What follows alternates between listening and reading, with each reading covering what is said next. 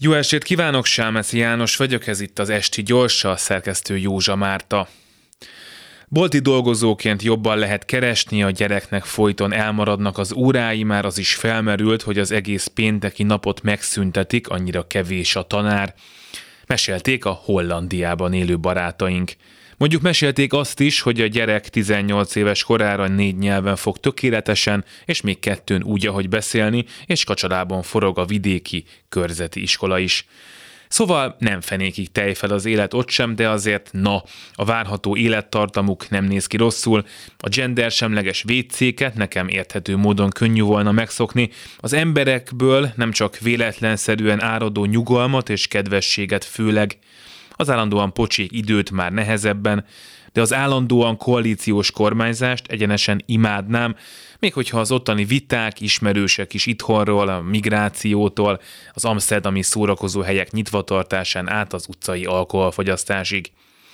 De nekem még sosem volt olyan, hogy nem akartam hazajönni, Külföldön járva mindig elgondolkodom azon, hogy tudnék-e ott élni, naívan kinéztünk magunknak egy országot idős korunkra, ahova majd talán, esetleg néhány évre, ha tudunk eleget félretenni, de én a végén, ha maradnék is még pár napot, azért hazavágyok Magyarországra.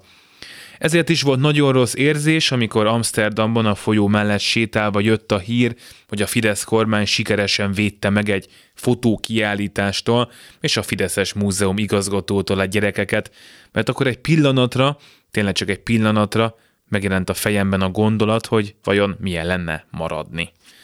Aztán hazafelé a repülőtéren jó volt látni, hogy mennyi magyarnak sikerült kijutnia velünk együtt Hollandiába, Fiataloknak, időseknek, alig ha a legjobban keresőknek, hála a sokat kritizált fapadosok és a még többet bántott kapitalizmus együttállásának egyre többen nézhetik meg személyesen, hogy bár sehol sincs Kánoán, a nyugat azért nem rohad annyira, mint ahogy az az Origó címlapján látszik. Sokan talán haza is hoznak az emlékeken túl valamit, amit aztán itthon is lehet hasznosítani.